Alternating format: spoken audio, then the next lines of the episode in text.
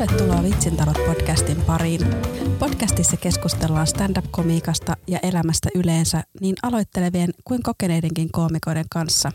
Sen lisäksi, että koomikolta kysellään, niin koomikot pääsevät myös itse leikkimielisesti kysymään tarotkortelta siitä, mikä on mielen päällä. Tässä jaksossa on vieraana stand-up-koomikko Olli Siiki. Keskustelimme muun muassa siitä, minkälaiset tunnelmat ovat juuri ennen keikkaa, podcastin tekemisestä, miltä tuntuu saavuttaa pitkäaikainen haave stand-upissa ja miten sukupuoli vaikuttaa tiettyjen juttujen kertomiseen. Olli halusi tietää tarotkorteilta, mitä ensi vuosi tuo tullessaan. Minä olen Katarina Salonen, olen Open Mic Clubia kiertelevä koomikon alku ja tämä on Viitsin tarot podcast.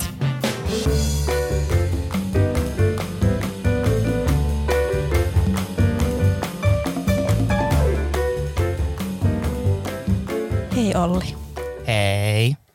Kiva kun tulit. Kiva oli tulla. Mitä sulle kuuluu? Vähän jälkitautia. Siis mulla oli tossa, oli vähän pidempi flunssa ja nyt sitten ääni on vielä vähän maissa, mutta pystyn puhumaan kyllä hyvin, että olen jo keikankin tuossa tehnyt viikonloppuna TTT-klubilla, mutta muuten sitten ihan ei tässä kummempaa. Perusläppää. On lähtenyt stand-up-keikat taas kulkemaan. Joo, on ne lähtenyt tässä ja nyt, no tossa nyt matkallakin, niin mulle tuli yksi keikka kysely ja meni läpikin saman tien, että alkaa pikkujoulukausi täyttyy aika hyvin. Mä voisin palata siihen, mistä mä kysyin sulta tuossa kahvijonossa, että sullahan on itselläkin ollut podcast. Joo, se on vaan määrittämättömällä tauolla. Eli mulla oli tuossa tota, no juuri koronaprojektina silloin keväällä 20, niin aloin nauhoittaa ilman housuja nimistä podcastia. Taisi jopa olla ilman housuja suurimmassa osassa jaksoista, nyt en ihan varmaksi muista, mutta kymmenen jaksoa nauhoitin etänä, juttelin eri koomikoiden kanssa, että mulla siinä oli Anitta Ahonen ja Johanna Tohni, Riikka Väliahde, Heikki Vilja ja sitten meillä oli itse asiassa mulla ja Joonas Moisiolla oli yhteinen podcasti, mikä kesti puolisentoista vuotta. Melkein kaksi vuotta me sitä nauhoitettiin säännöllisen epäsäännöllisesti. Se oli järkiä jättämättä niminen podcasti. Mistä se nimi tuli itse asiassa ihan siitä, että kun Joonas mulle ehdotti nimiä, niin se oli kirjoittanut jälkiä jättämättä, sitten se vaan sanoi sen väärin ja mä sanoin, että se on toi. Ei, mutta kun mä sanoisin väärin, ei kun se on toi. Me mennään tolla, toi on hyvä nimi. Kellään muulla ei ole sitä, se oli meidän podcastin nimi. Joo, podcastin nimen keksiminen on yllättävän vaikeaa. No mulla on muutenkin siis sellainen, mulle tuommoisten nimien keksiminen, niin se on ollut jotenkin semmoinen, mä en jaksa vatvoa niitä. Kyllä mäkin heti kun mä keksin, että hei vitsin tarot, niin se, mä että se oli siinä. Joo. Nyt on hyvä nimi keksitty ja ei Joo. enää sen enempää. Sekin justiinsa, että mä en edes kuunnellut Joonaksen muita ideoita nimestä. Se oli saman tien. Järkeä jättämättä. Ei kun se oli jälkeä. Ei, sanoppa suurestaan se, mitä sä äsken sanoit. No niin, se on toi. Mulla on täällä muitakin saa olla. Ihan, me otetaan toi. Käytät sä tätä samaa tekniikkaa, kun sä kirjoitat sun stand-up-juttuja? Tavallaan joo. Mulla on hyvin nopeasti, kun mä kirjoitan juttuja, kun mä esi- esitän, niin mulla on tukisanalista, niin hyvin harvoin mulla muuttuu vuosien aikana se otsikko siitä jutusta. Et edelleenkin mulla on juttu, jonka nimi on Koirat, mikä kestää 10-15 minuuttia vähän riippuen, mitä kaikkea mä siihen sisällytän. Mutta se on ollut alusta asti, otsikkona on ollut Koirat. Ja nyt sen sanan alla on vartin verran matskua. Niin sulle sitten mitään niin pienempiä tukisanoja ei, se? Ei, mulla yleensä on sillä, että kun mä ollaan reenaa, niin mulla on, mä kirjoitan tosi, mä en ikinä osannut kirjoittaa sanasta sanaan materiaalia. Mä oon koittanut kyllä kaikkia kirjoitusmuotoja näin, mutta mulle se on niin, että mä pistän ranskalaisilla viivoilla pääkohdat ja sitten se muotoutuu mulla esiintyessä ja sitten mä yleensä vähennän niitä tukisanoja sitä mukaan, mitä enemmän mä sitä juttua kerron. Ja loppujen lopuksi se menee siihen, että mulla on yksi, kaksi sanaa, mistä mä muistan sen koko jutun, on se kuinka pitkä tahansa. Milloin sä oot aloittanut stand-upin tekemisen? Huhtikuu 2007. Sä oot jo hetken tehnyt. 15 vuotta. Onko nyt taiteilija vuosi menossa? No oiski. Ei siis, mulla on se tota, mä olin 18 ja en, sitä niinku, mä, en mä osaa oikein edes suhteuttaa sitä, että mä oon 15 vuotta tehnyt. Ei sitä osaa edes niin kuin ajatella sillä tavalla. Se vaan niin kuin, se on ollut osa mun elämää tässä nyt sen niin, niinkin pitkään. Sen huomaa, että, että on kehittynyt, mutta se on sama homma kuin jos reenaa jotain, niin et sä huomaa kahden peräkkäisen keikan välissä mitään. Mutta sitten kun alkaa katsoa niin kuin muutaman vuoden vanhoja videoita, niin siinäkin vaikka mä oon tehnyt yli kymmenen vuotta, niin silti mä huomaan, että kyllä mä niin kuin jotenkin on parantunut siinä mitä mä teen. Mikä sai 18-vuotiaan Ollin aloittamaan stand-upin? Suomalainen stand-up-skene oli varmasti hyvin erilainen 2009 kuin mitä se on nyt. 2007. 2007. Anteeksi. anteeksi. Et saa anteeksi. Niin, mä sain 2009 vuoden tulokkaissa, sen, sen takia se vuosi on nyt mun mielessä. Joo, silloin mä olin, olin vuoden tulokkaissa. Tota Robert Pettersson voitti sen kisan. Itse asiassa taitaa olla niin, että mä ja Roope ollaan ainoat, jotka niistä kisoista enää tekee. Mutta tota, no itse asiassa, ja mä oon kertonut tämän aikaisemminkin tämän, mutta siis homma meni näin, että 18-vuotias Olli oli tietokoneella ja latasi itsellensä netistä aikuisviihdettä, koska oli 18-vuotias ja tuntui siltä ja äh, sitten kun mä laitoin sen pyörimään, niin siinä oli joku tehnyt källin ja vaihtanut sen nimen XXX-versio, mutta se oli oikeasti Robin Williamsin livekeikka 2002 vuodelta Live on Broadway.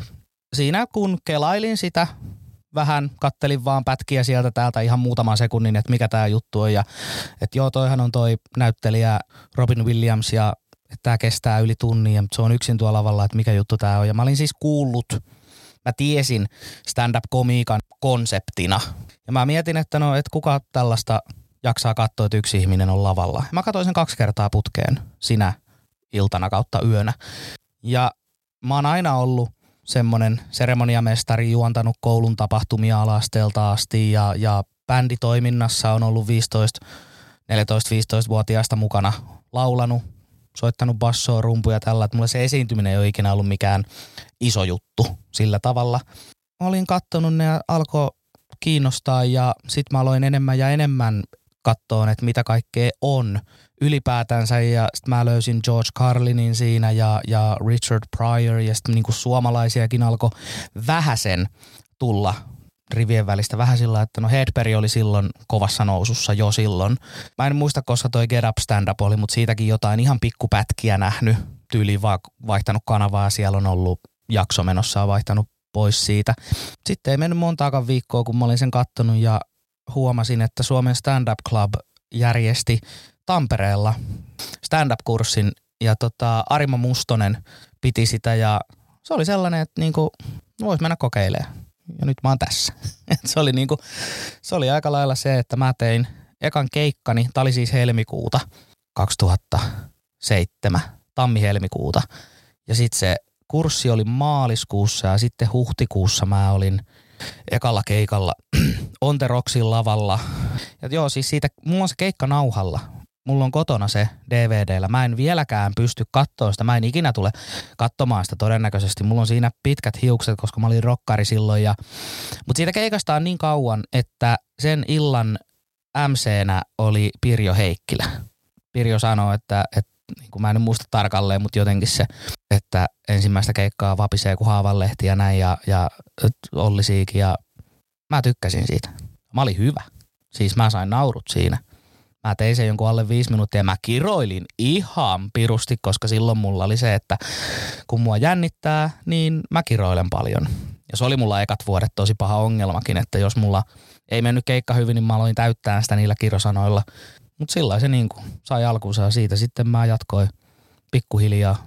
Ja tosiaan 2009 olin sitten vuoden tulokas kisassa. Se oli, otas nyt missä se pidettiin, sirkus. Oletko sä niin kun koko tämän 15 vuotta, no korona pois lukien, niin oletko tehnyt koko ajan stand-upia vai onko sulla ollut jotain taukoja? No siinä itse asiassa ihan alussa, mä olin tehnyt jonkun neljä keikkaa, niin tota, mä muutin Englantiin puoleksi vuodeksi ihan vaan kun oli mahdollisuus ja sitten mä tavallaan jatkoin 2007 vuoden lopussa ja sen jälkeen ei juurikaan ole ollut nyt muuta kuin tämä korona-aikaan. Et on ollut sellaisia kausia, että on ihan tarkoituksella jättänyt ottamatta tietynlaisia keikkoja. Et päivätyö mulla on ollut lähes koko ajan semmoisia niinku kausia on tullut, että en esimerkiksi ole ottanut firmakeikkoja yhtään. Et jos jotain klubeja tulee, niin joo, sinne meen. Ehkä käy jossain reenaamassa jotain juttuja, mutta mitään taukoa en ole siis pitänyt. Sä puhuit tuosta jännittämisestä. Mä tapasin sut ekan kerran vasta nyt tänä kesänä. Me ei oltu aikaisemmin tavattu. Sä oot aika eri ihminen ennen keikkaa ja keikan jälkeen. Sä oot vähän äh, ärtyisä ennen, ennen kuin keikka alkaa, niin jännit, jännittääkö sua? Oikea termi on kusipää. Joo, siis, no siis joo, kun siis mua ressaa ennen lavalle menoa.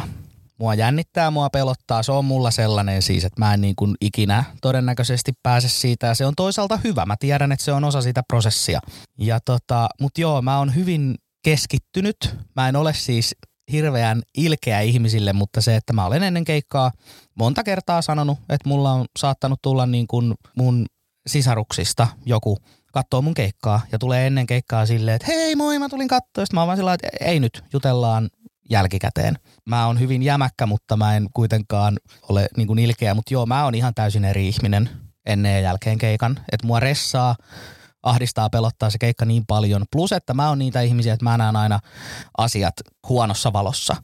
Että kun mä menen keikkapaikalle, niin ihan ikinä ei ole kaikki hyvin – että aina mä näen aina sen, että no okei, tämä valaistus ei nyt toimi tässä yhtään ja aika toi on langaton mikki, no se varmaan pätkii jossain vaiheessa ja tämä tää lavan korkeus on, on, on vaan 15 senttiä, että eihän tästä, niin kuin, mulla on siis se, mä näen aina ne huonot asiat, aina ja se on mulla niin kuin se, se on mulla vähän niin kuin se mun ongelma ja sitten yleensä mä pidän sen niin kuin itselläni ja omana tietonani, mutta sitten kun olen tietyillä tiettyjen tuottajien klubeilla tai tietyn tuottajan, okei puhutaan nyt nimillä, Markus Luostarinen, niitä Suomen hauskimmat tuottaja, niin me ollaan niin paljon tehty yhteistyötä ja mä on, ollaan niin hyviä ystäviä, ainakin mun mielestäni, niin mä yleensä tuun keikkapaikallekin sillä, että mä pyydän siltä ensimmäisenä anteeksi sitä, mitä millainen mä oon ennen keikkaa. Ja se tietää tämän kaiken. Ja mä tiedän, että se tietää, mutta se on silti aina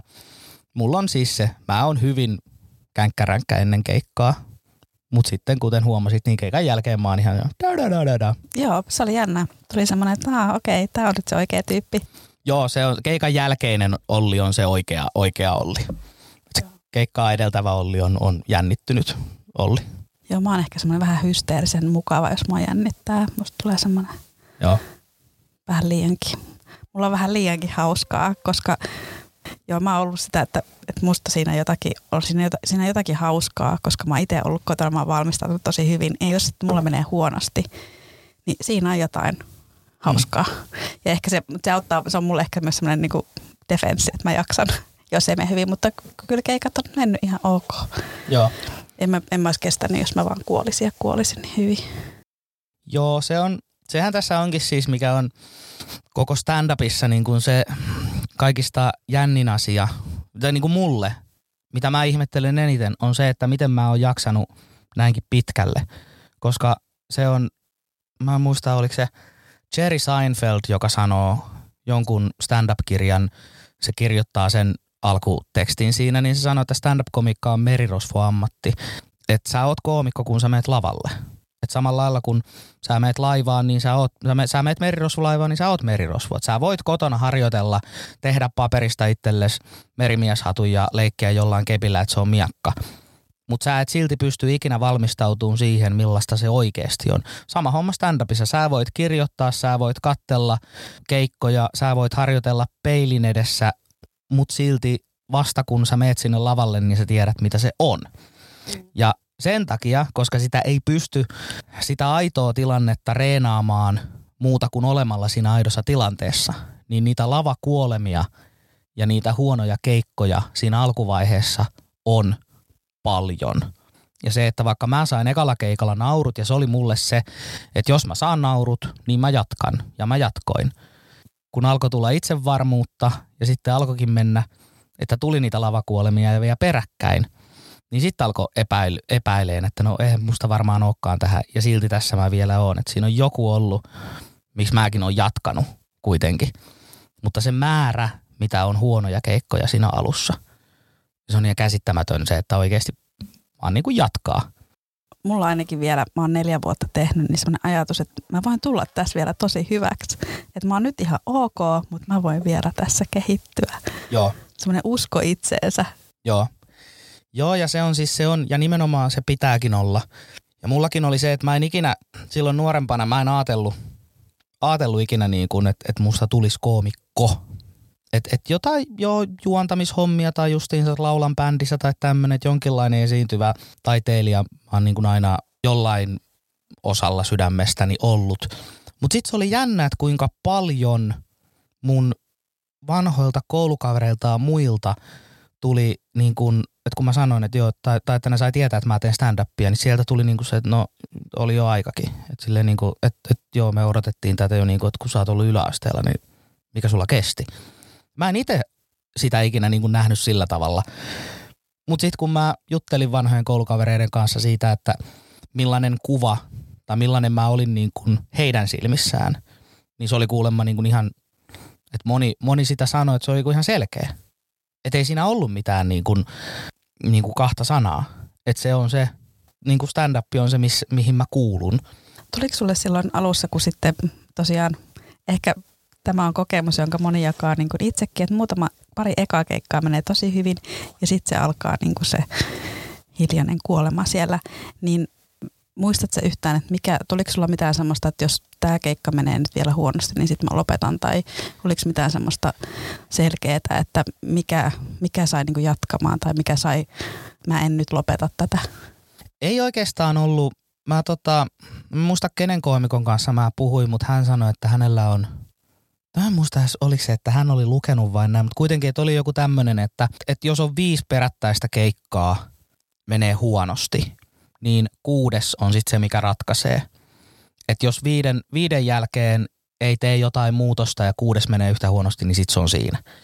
Mulla taas jotenkin se, että vaikka mullakin oli aivan hirveitä keikkoja, niin mä en oikeastaan edes osaa sanoa, miksi mä jatkoin niiden hirveiden keikkojen jälkeen. Siinä oli siis, no joo, no siis se, että kun saa ihmiset nauramaan jollain, mitä on keksinyt itse, pelkästään puhumalla, sä saat ihmisistä reaktion, sehän on huume.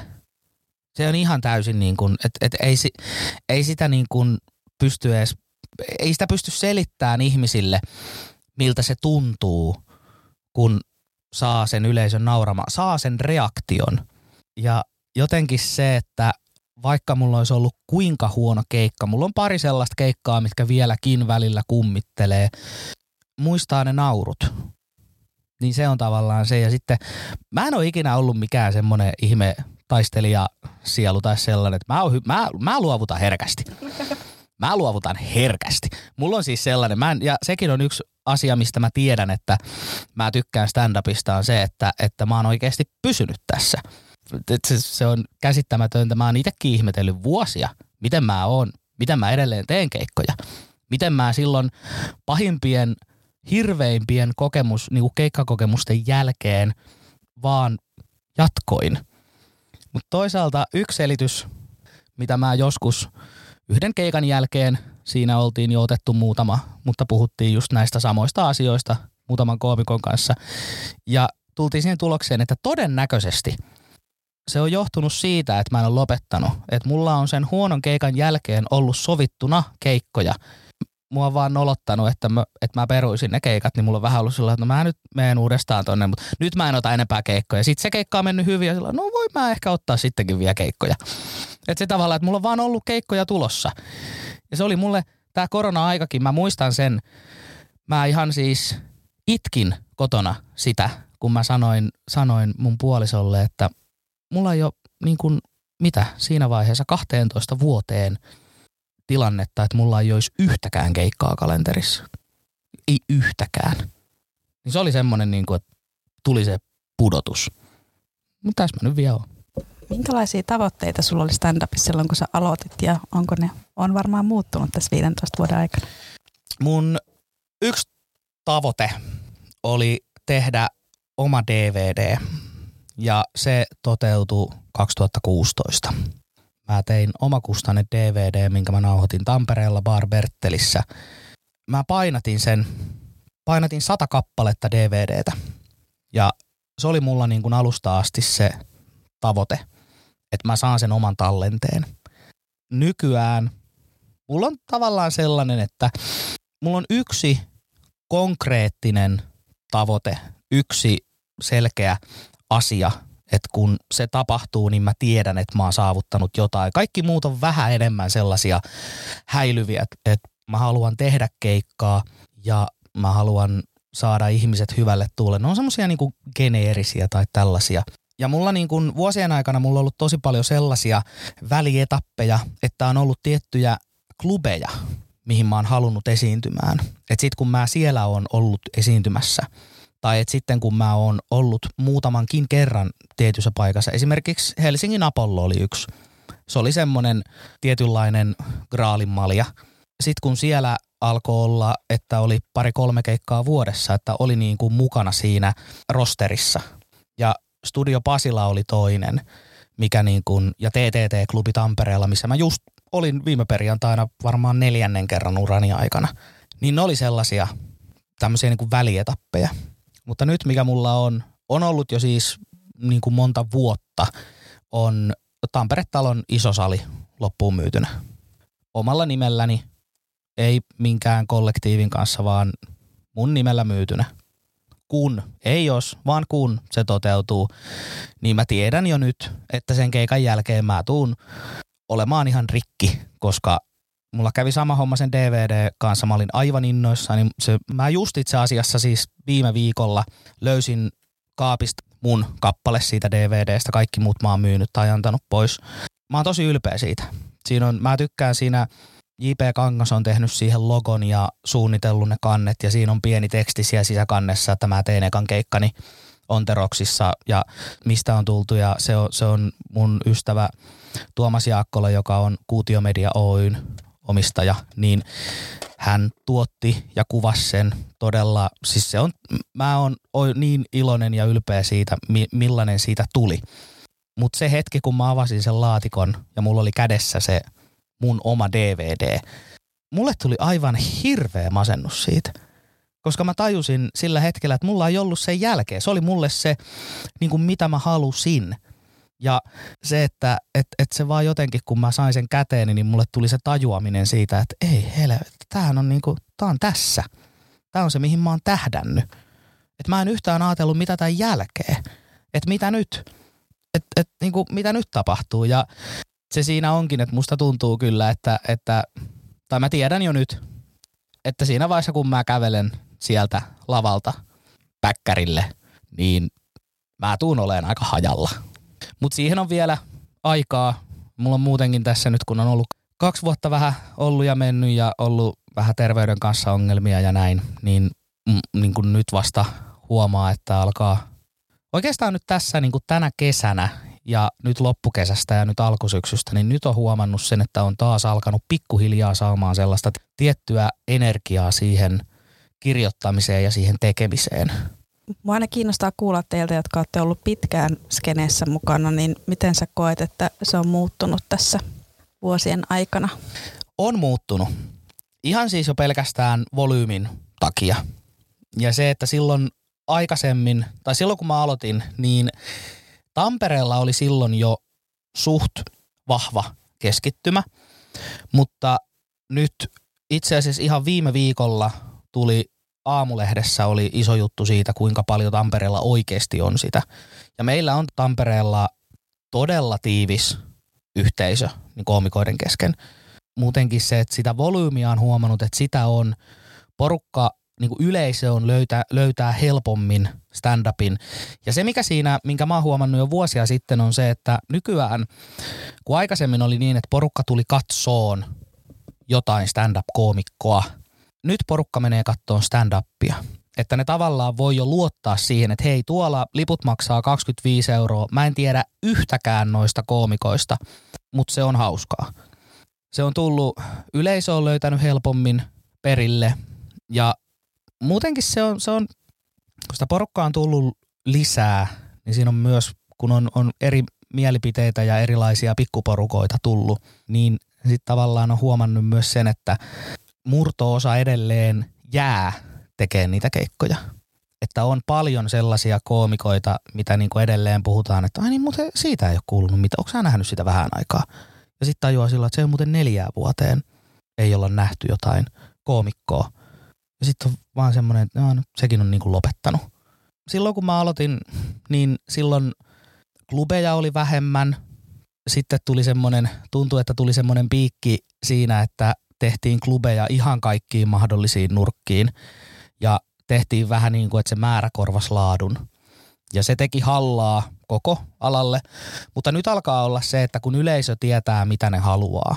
Yleisö on alkanut vaatimaan tiettyjä asioita, ne ei halua nähdä niitä samoja naamoja, niin myös klubien taso ympäri Suomen on noussut.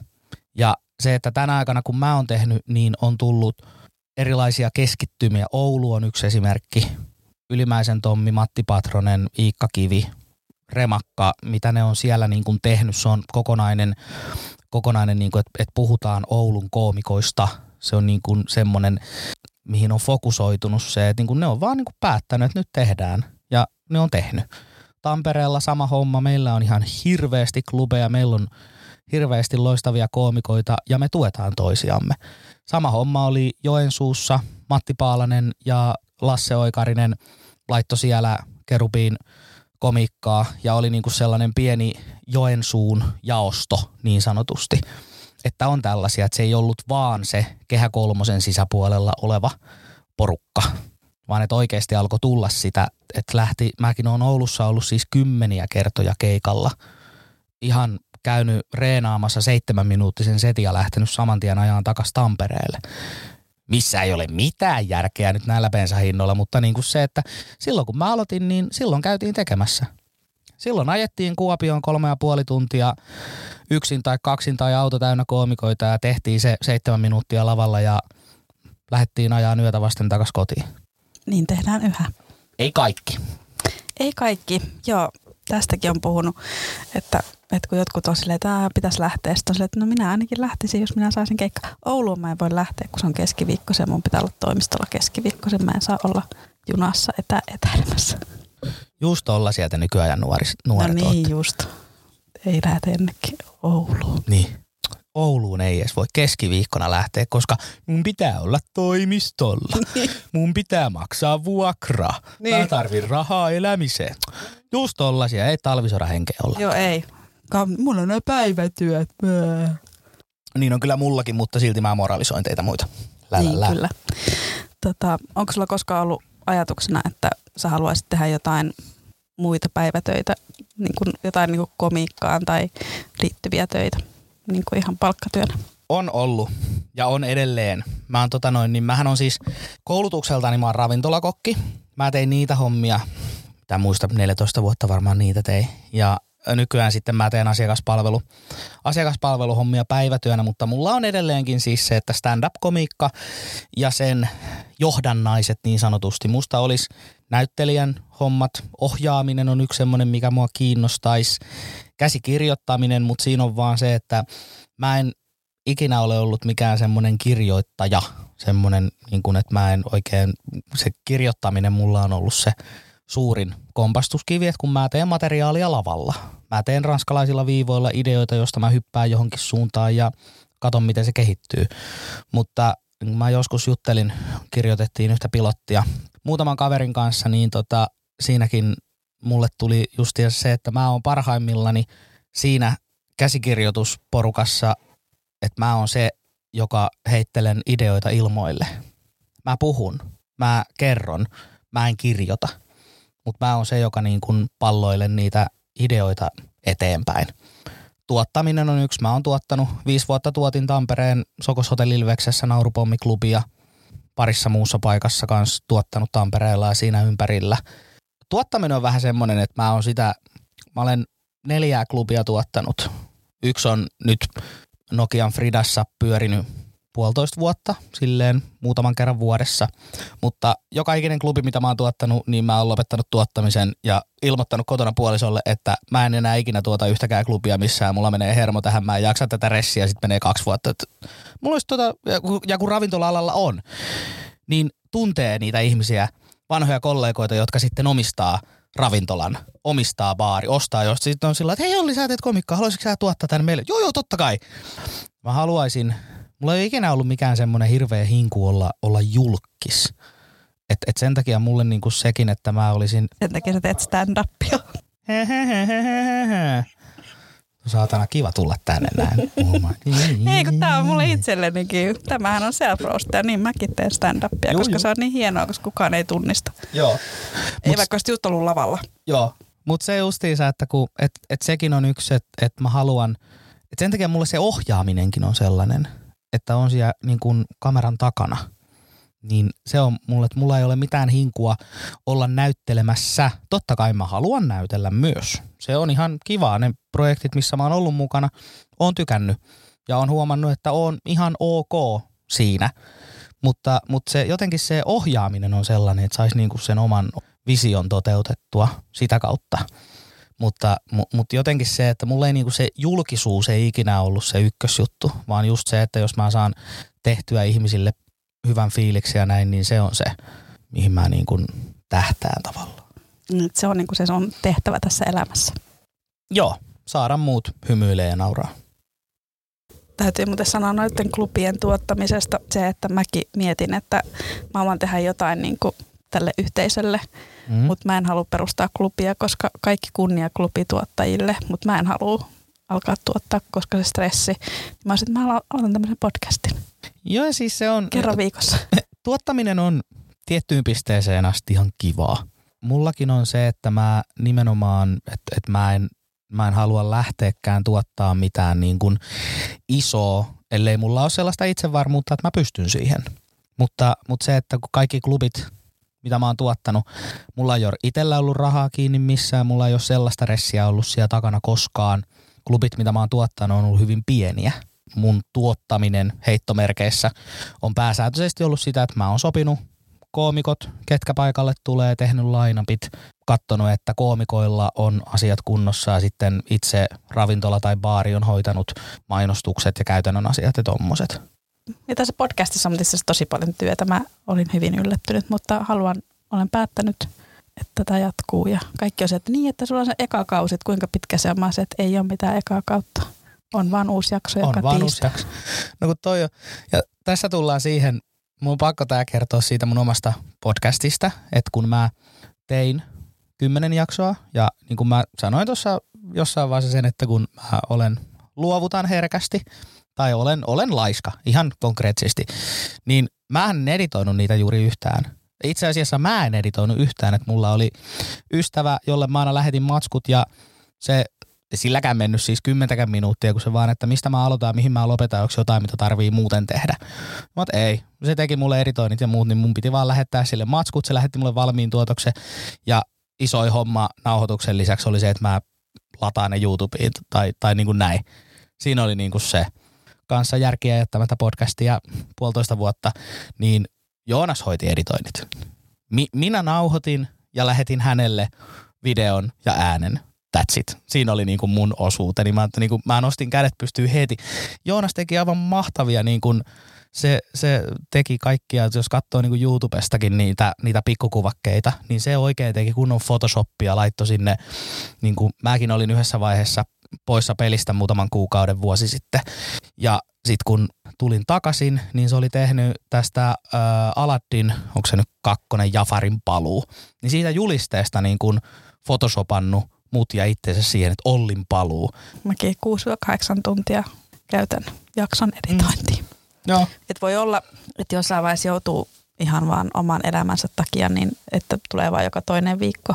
Tarkoitus on jatkaa. Niin kauan kuin ihmiset haluaa tulla mun podcastiin vieraaksi, voi tietysti olla, että jossain vaiheessa kaikki vähän se, että ei mä kyllä, Mm. en mä halua. Niin, sitten voi lopettaa. Mutta, mutta tarkoitus on nyt, mä yritän päästä niin kuin vähintään 50 jaksoon ja ainakin 100 jaksoa. Se on hyvä.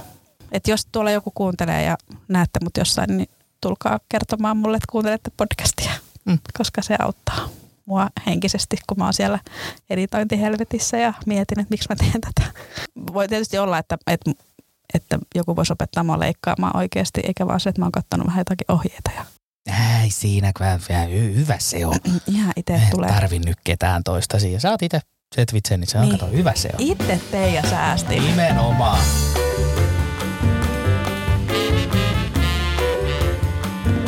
Olli, mikä sun kysymys tarotkortteille on? Millainen mun ensi vuosi tulee olemaan? Mitä sulla on ensi vuonna tiedossa? Tai tiedätkö se jo nyt tässä vaiheessa, mitä siellä on tulossa? Ei mitään kärryä. Joitakin remonttijuttuja asutaan vanhassa rintamamiestalossa, niin sellaista ja tota, ehkä jotain isompaa projektia, mutta, mutta ei, niin kuin, ei, ei, ei, vielä mitään tietoa, mitä ensi vuosi tuo tullessa. Kysyttiin tarotkorteilta, ei nyt lähdetty tekemään. Voitaisiin tehdä myös semmoinen 13 kortti, missä joka kuukausi ja koko vuosi. Mutta mä pyysin sinua antaa valitsemaan kaksi korttia. Mm-hmm. Ja toinen eh, kertoo siitä niin kuin yleisesti ja sitten toinen vahvistaa sitä. Okei. Okay. Ja nyt toi pääkortti on miekkojen lähetti. Siinä on tommonen nuori mies, jolla on miekka kädessä ja tuuli tuivertaa tukassa ja katselee tonne jonnekin. Kannattaa ensi vuonna olla toimimatta liian kiireesti. Että otat silleen yksi tehtävä kerrallaan ja kannattaa varoa ihmisiä, jotka antaa tyhjiä lupauksia. Mutta älä ole myöskään itse sellainen henkilö, joka antaa tyhjiä lupauksia. Voidaanko me vielä vaihtaa kortteja, koska tuo on aika pitkälle. Se mä olen, niin mä, oh shit. Toi vahvistava kortti on sauvojen kakkonen ja siellä on tommonen mies, joka seisoo kahden sauvan välissä ja hänellä on kädessään maailma ja hän katselee sitä ja katselee tonne merelle. Et nyt on niinku suunnittelu ja löytämisen aika, niin nyt sä niinku voit lähteä, sulla on ensi vuosi on niinku, että vältät olemasta hirveä kusipää ja löydät itsesi ja t- tässä voit lähteä nyt kahteen vastakkaiseen suuntaan. Tavallaan toi sauvojen kakkonen varoittaa, että myös tosta, että ei lähetä sit sinne kusipää suuntaan, vaan lähdetään sinne kivaan, positiiviseen Olliin. Mm. No, no, no. Täytyykö mun nyt ajatella muita ihmisiä sitten? Mm. Jos asiat saadaan toimimaan yhdessä, se voidaan palkita ruhtinaallisesti. No joo, toi kuulostaa ihan hyvältä. Toi kuulostaa, no joo, no toisaalta joo. Mä oon hyvin harkitseva ihminen kyllä. Mulla on ADHDta, mutta mä olen myös hyvin, hyvin semmoinen, mietin kyllä asiat aika, sanotaan näin, mä mietin asioita aivan liian pitkälle. Se on kaksiteräinen miekka, koska se tarkoittaa sitä, että mä vien pääni sisällä tilanteet ja keskustelut ja muut sellaisiin sfääreihin, missä ne mihin ne ei millään muotoa mene, mutta se tarkoittaa myös sitä, että kun mä suunnittelen jotain, niin mä oikeasti sitten suunnittelen, näpräilen yksityiskohtia tollasia. Että se on vaan semmoinen micromanaging itselleni. Mutta toi kuulostaa oikein hyvältä. Kun sä sanot tota, että, että sä niinku ajattelet asioita tosi pitkälle, niin auttaako se sua myös kirjoittaa niitä juttuja, että sä alat miettiä jotain tapahtumaa ja sitten sä lähdetkin ihan raiteille ja sitten mietit, että Aa, tässä voisi olla joku. Joo ja ei. Siis se on sellainen asia, että, että mä, kun mä kirjoitan, niin mä tarvin siihen, mä pystyn tiettyyn pisteeseen asti kirjoittamaan. Mutta siitä tulee sellainen, että jos mulla on joku aihe, joku asia, ja mä lähden viemään sitä suuntaan X, niin mulle tulee putkinäkö. Mä en jotenkin vaan pysty, mä en pysty ajattelemaan sitä niin kuin, niin kuin itse yksin toiselta kantilta. Sen takia mä, mun parhaimmat jutut mä oon kirjoittanut joko Järvisen Artun tai mun puolison kanssa. Koska kun mä annan sen, että hei, mulla on tämmöinen juttu, ja sieltä tulee sitten se, että no hei, mitä jos sä viet sen tohon suuntaan, niin tulee itselle semmoinen tajuaminen, että niin joo, toi muuten voisi toimia. Mitä, miksi mä itse en ole tota ajatellut? Vaikka mä tiedän sen, että syy, miksi mä en ole ajatellut sitä on se, että kun mä fokusoin nimenomaan siihen, että nyt tää lähtee tähän suuntaan, niin mä en näe enää siinä niitä mahdollisuuksia. Mutta sitten taas se, että kun se, kun se suunta on oikea, kun se oikeasti lähtee siihen suuntaan, missä, missä on potentiaalia lähtökohtaisesti, niin siitä voi tulla pitkä ja ennen kaikkea tosi hyvä juttu. Pystytkö muussa elämässä ottamaan palautetta vastaan valitsemastasi suunnasta? Pystyn. Mulla on ollut siis sellainen, mä oon masennuksesta kärsinyt no, koko mun stand-up-urani ajan. Ne ei liity toisiinsa nämä kaksi asiaa, mutta tota, mutta se, että mulla yli kymmenen vuotta sitten niin tuli semmoinen tajuaminen omista tekemisistä ja tämmöisistä, että otan vastuun siitä, mitä mä teen.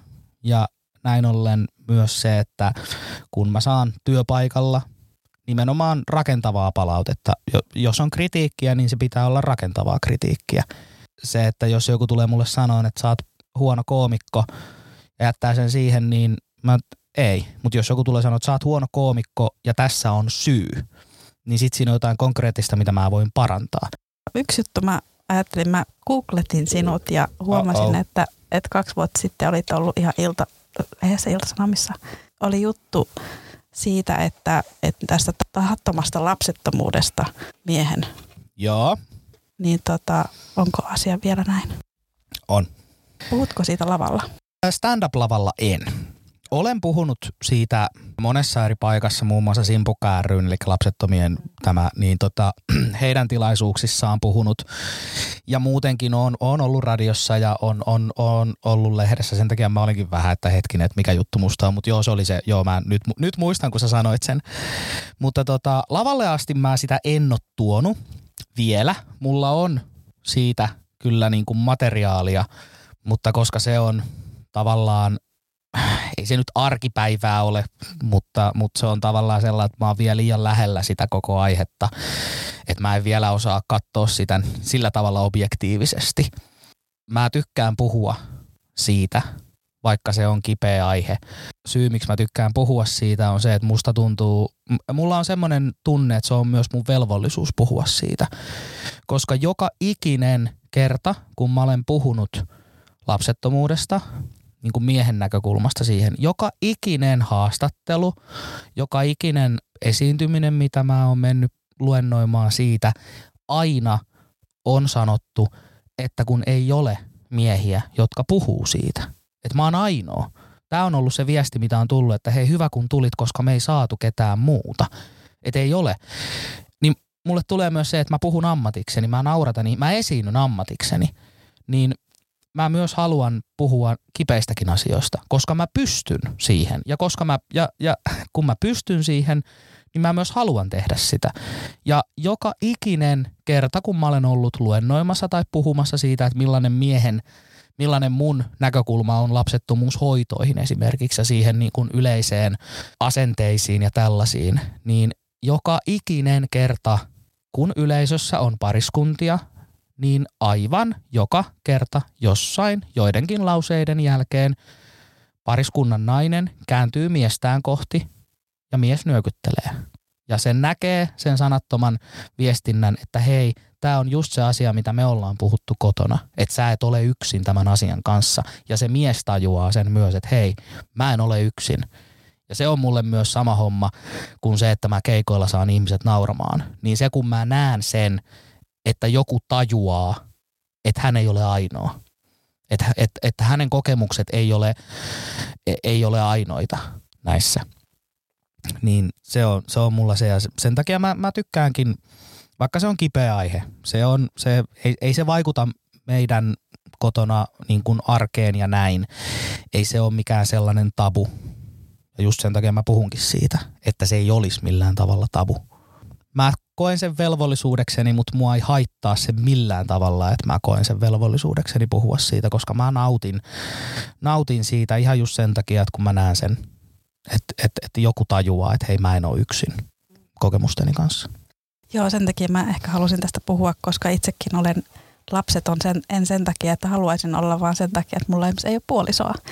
Ja onhan se hirveän epäreilua, että mä naisena, jos mulla on vaan tarpeeksi rahaa ja PMI on kohillaan, niin mä voin mennä lääkäriin ja olla silleen, että nyt, nyt pistetään vauva tonne. Mm. Mutta miehet ei voi tehdä sitä. Ja mulla on yksi juttu on siitä, koska sitten mä oon ollut vähän silleen, että mä ehkä haluaisin puhua siitä aiheesta, että kun monet on sitten, että Aa, näitä lapsia on ja on miehiä, niin sitten on silleen, niin kuin, että no miltä se sitten tuntuu. Tietenkin naiselle se on niin kuin oletettavampaa, että Mm. nainen haluaa lapsia, se on jotenkin osa meidän, se on niin oletus, että paljon vaikeampaa on varmasti olla nainen, joka ei halua lapsia ja sitten perustella sitä, että miksi en halua lapsia, kun kaikki on silleen, että no kyllä se vielä muutat mieltäsi, mutta itsellä sitten tässä kun alkaa niin kuin ikäraja alkaa tulee tosi kovaa vauhtia vastaan, Mm. niin on se, että, että jotenkin haluaa sitä niin kuin avata Joo. miltä se tuntuu ja mitkä ne pelot on, koska mä mietin, mietin hirveästi sitä, että mä alkaisin niin kuin, itsenäinen äiti, niin mitä se olisi sitten olla Mm. yksin lapsen kanssa Joo. ja kaikkea tämmöistä, niin siitä on, mulla on nyt yksi juttu tällä hetkellä siitä, Joo. että aina silloin tällöin käytän stand-up-lavalla. Mulla oikeastaan siis ainoa, ainoa mitä mä niin kuin sanon lavalla on se, että meillä ei ole lapsia kahdessa kohdassa. Toinen juttu kertoo siitä, kuinka Jenna on sairaanhoitaja ja on työskennellyt synnytysosastolla ja se juttu on siinä, että se kertoo mulle asioita, mitä mä en niin kuin tajua. Ja toinen on se, että meillä on koiria. Että meillä ei ole lapsia, mutta meillä on koiria. Et muuten mä en niin kuin avaa mitään syitä enkä, enkä, enkä noita. Mutta joo, se on, mä ymmärrän tuon tosi hyvin tuon, että et, et lähtökohtaisestikin, kun eihän me miehet siis, se on sama homma, lapsettomuushoidot, raskaana oleminen, synnytys. Mies ei voi tehdä mitään muuta kuin olla siinä läsnä ja tukea. Ja se siinä on justiinsa se niin kuin, niin kuin, kun ei, ei, ei siinä ei ole mitään, mitä me voidaan tehdä.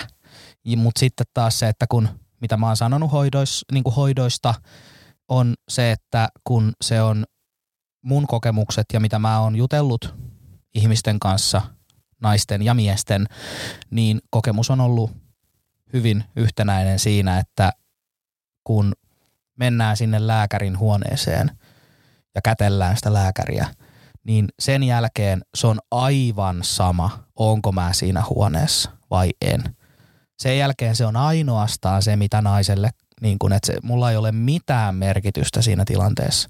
Mä voin pelata kännykällä Angry Birdsia, kukaan ei huomaa mitään. Mä itkin silloin, kun me oltiin oltu jo muutama viikko hoidoissa ja lääkärikäynnin jälkeen mentiin heti sairaanhoitajalle. Ja kun mentiin sisään, niin se, kysyi, se katsoi mua silmiä kysyi, että miten sä voit. Ja mä itkin, koska se oli ensimmäinen kerta, kun mut oli noteerattu siinä, että, se oli, että mä olin myös osa sitä prosessia. Että mä en ollut vaan, että no meepäs tonne noin ja tossa on toi purkki, tuu sit huoneesta, kun tuut ja pese kätes meiningillä. Että mä olin oikeasti, oli ensimmäinen kerta, kun oikeasti mut noteerattiin – ja sen takia mä myös haluan puhua siitä, että myös lääkäritkin yhden tämmöisen luennon jälkeen siellä oli myös yksi lääkäri, niin hän tuli, ei pyytänyt, että, siis, siis pahoittelemaan, että hei, että, tämä on sellainen asia, mistä he on niinku puhuneet työpaikalla, että, että tämä on semmoinen asia, että, niinku, että, heidän, että he tiedostaa, että heidän pitää skarpata siihen. Mutta se on se yksi, mitä niinku mä, että se on ihan se sama, onko mä siellä mukana vai en. Niinku se on se fiilis, mikä mulle siitä niinku aina tuli se on yhteinen asia, niin sitten just se, että kun tulee vaan sellainen niin, sellainen olo, että ei, että ei, ei mulla ole mitään väliä tässä. Että tämä ei ole minun juttuni. Että mä haluan tätä lasta. Se tunne, mikä mulle tuli vahvimmillaan silloin ensimmäisillä kerroilla, oli se, että mä haluan lapsen, mutta kukaan noista lääkäreistä ei halua, että mä saan lapsen, vaan että mä olen vaan mukana – niin sä oot se luovuttaja. Mä olen se luovuttaja, joo. Se oli se fiilis. Että se olisi ihan se ja sama, että et, et onks mä siinä vai en. Onks mä vaan joku nimetön niin kuin numerokoodi purkin kyljessä. Niin se oli niin kuin se. Ei mitään. Siis mä en edes muista, puhuttiinko missään vaiheessa mitään, mitä mä niin kuin miehenä olisin voinut tehdä – ihan vaan siellä käytiin kyllä niin kuin kaikki, kaikki niin kuin naisen ö, ruokavaliot ja mitä kaikkea pitää tehdä ja voi tehdä näin. Ja mulle se oli vaan se, että tuossa on purkki. Mulla meni vuosia siihenkin, että mä tavallaan hyväksyin senkin, että muiden onni ei ole multa pois. Mm. Se ei ole millään tavalla multa pois, jos joku toinen saa lapsen. Et päinvastoin, mä oon iloinen ja onnellinen siitä, että joku saa. En tiedä, katsotaan mitä tulevaisuus tuo tullessaan ja mitä tapahtuu, että nyt me nyt ei en ole noita asioita sitten pyöritellyt vähän aikaan päässäni, mutta kyllä mulla nytkin on tulossa alustavasti sovittu lapsettomuudesta puhumisia. Mutta et ole valmis tekemään siitä vitsiä. Mulla on siitä vitsiä, mutta mä en halua vielä tuoda sitä lavalle. Yksi juttu, mikä on, on, on mä oon ylpeä siitä jutusta, mutta mä en sitä, mä, mä en vaan jotenkin halua ja muutenkin koomikkona mun tyyli ei ole puhua niin vakavasti ja niin vakavista asioista sillä tavalla, niin mulla ei ole siihen sellaista kulmaa, että mä saisin sen sopimaan siihen, millainen, millaisia juttuja mä niin kuin kerron. Mä en saa sitä siihen, mutta joku päivä.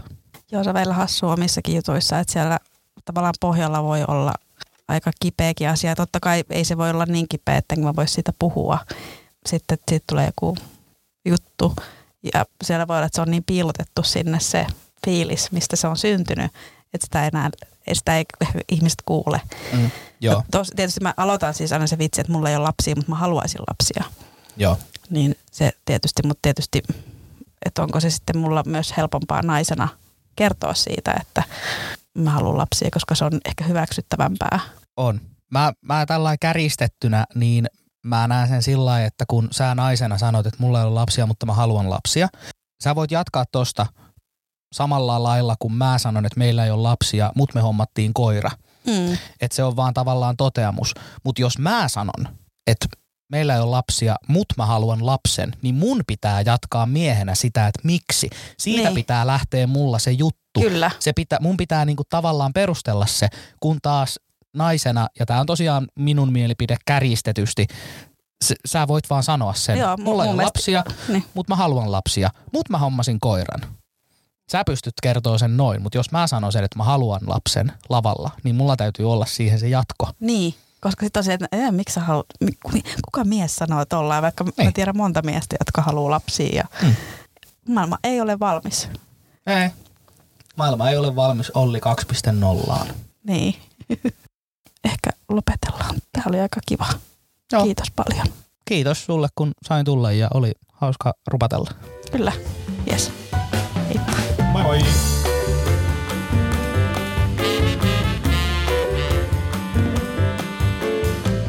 Olli Siikin löytää Instagramista ja TikTokista at Olli Siiki ja Facebookista stand-up-koomikko Olli Siiki. Vitsintalot podcast löytyy Instagramista at vitsintalot podcast ja viestiä voi myös laittaa sähköpostilla vitsintalotpodcast at gmail.com. Minut löytää Instagramista at Katarina Alaviiva Salonen ja Facebookista koomikko Katarina Salonen. Kiitos, että kuuntelit jälleen tämän jakson. Jätä kommenttia, anna palautetta ja jos kovasti tykkäsit, niin laita podcast-tilaukseen. Seuraava jakso jälleen ensi tiistaina. Silloin vieraana Henri Näre.